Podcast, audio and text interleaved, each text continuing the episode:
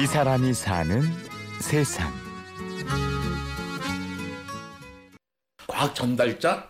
사실 교수도 과학을 전달하고 교사도 전달하고 기자도 마찬가지거든요. 뭔가 그 중에 하나를 해야겠다라고 생각했죠.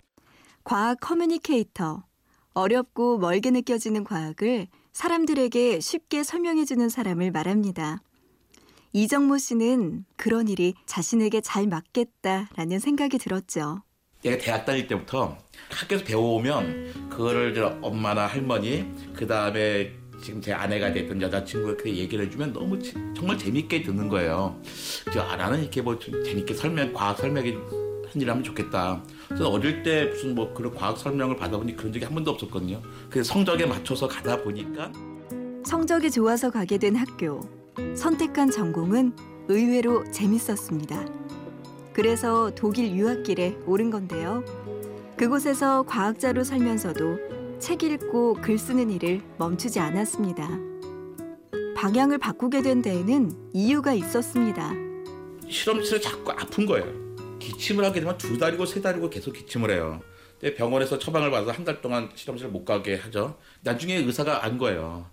그 실험실에 있는 유기용매에 대한 알레르기가 있어가지고 기본적으로 왜 실험실 생활이 적당하지 않다라고 한 거죠. 아 그래? 그러면 실험실 생각해보니까 그냥 실험실보다 도서관이 더 편한데 이런 생각을 했어요. 이제 공부가 이제 거의 끝날 때쯤 돼서 집사람한테 얘기했어요. 교수가나 연구원 말고 작가가 되고 싶어. 그래서 이렇게 SF를 쓰고 싶어 그랬어요. 그러니까 집사람이 5초도 안 돼서 그러라 그러는 거예요. 귀국하자마자 청소년을 위한 과학책을 쓰기 시작했습니다. 소설을 쓰기 전에 가장으로서 역할을 다하겠다는 약속을 지키기 위해서였죠.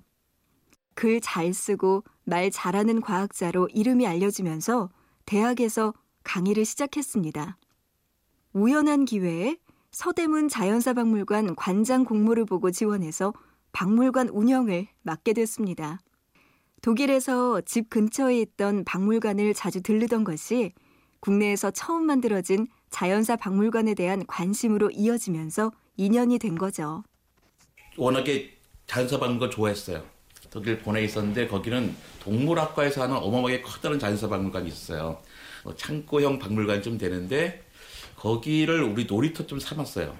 저는 그전에는 자연사 박물관이라는 걸 들어본 적도 없어요. 한국에 있을 때는. 근데 가서 그런 걸 보고, 아, 신기하다. 그리고선 아이는 뭐 코끼리 밑에 막 뛰어다니고, 근데 저는 진화에 대해서 처음 고민을 하고 이제 놀라기도 하고 그랬던 곳이에요. 이정모 관장은 공룡 화석을 전시하고 지구의 진화에 대해 설명해 놓은 자연사 박물관에 좀 더 다양한 사람들이 찾아오길 기대했죠. 학예사들과 함께 새로운 프로그램을 만들기 위해 고심했고 입소문이 나면서 박물관을 찾는 성인들이 늘었습니다. 우리가 가장 잘할 수 있는 걸 해보자. 생각한 게 저희가 교육이었어요. 되게 유명한 선생님 있잖아요. 예를 들어서 뭐 정재승, 장대익 선생님 왔단 말이에요. 근데 저 그분들이 이제 오실 때 고민을 많이 하시는 게 아, 대중을 위한 이야기를 하려면 어떻게 쉽게 해야 되지? 나 그런 거 못 하는데 고민을 하시는 거예요. 그분들이 말씀드렸죠. 그냥 대학원에서 쓰던 슬라이드 그냥 갖고 오셔가지고 거기서 하시던 말씀을 그대로 해라. 어, 모든 사람들이 거기 강연 2시간 동안 내용을 다 알고 갈 필요가 저는 없다고 생각해요.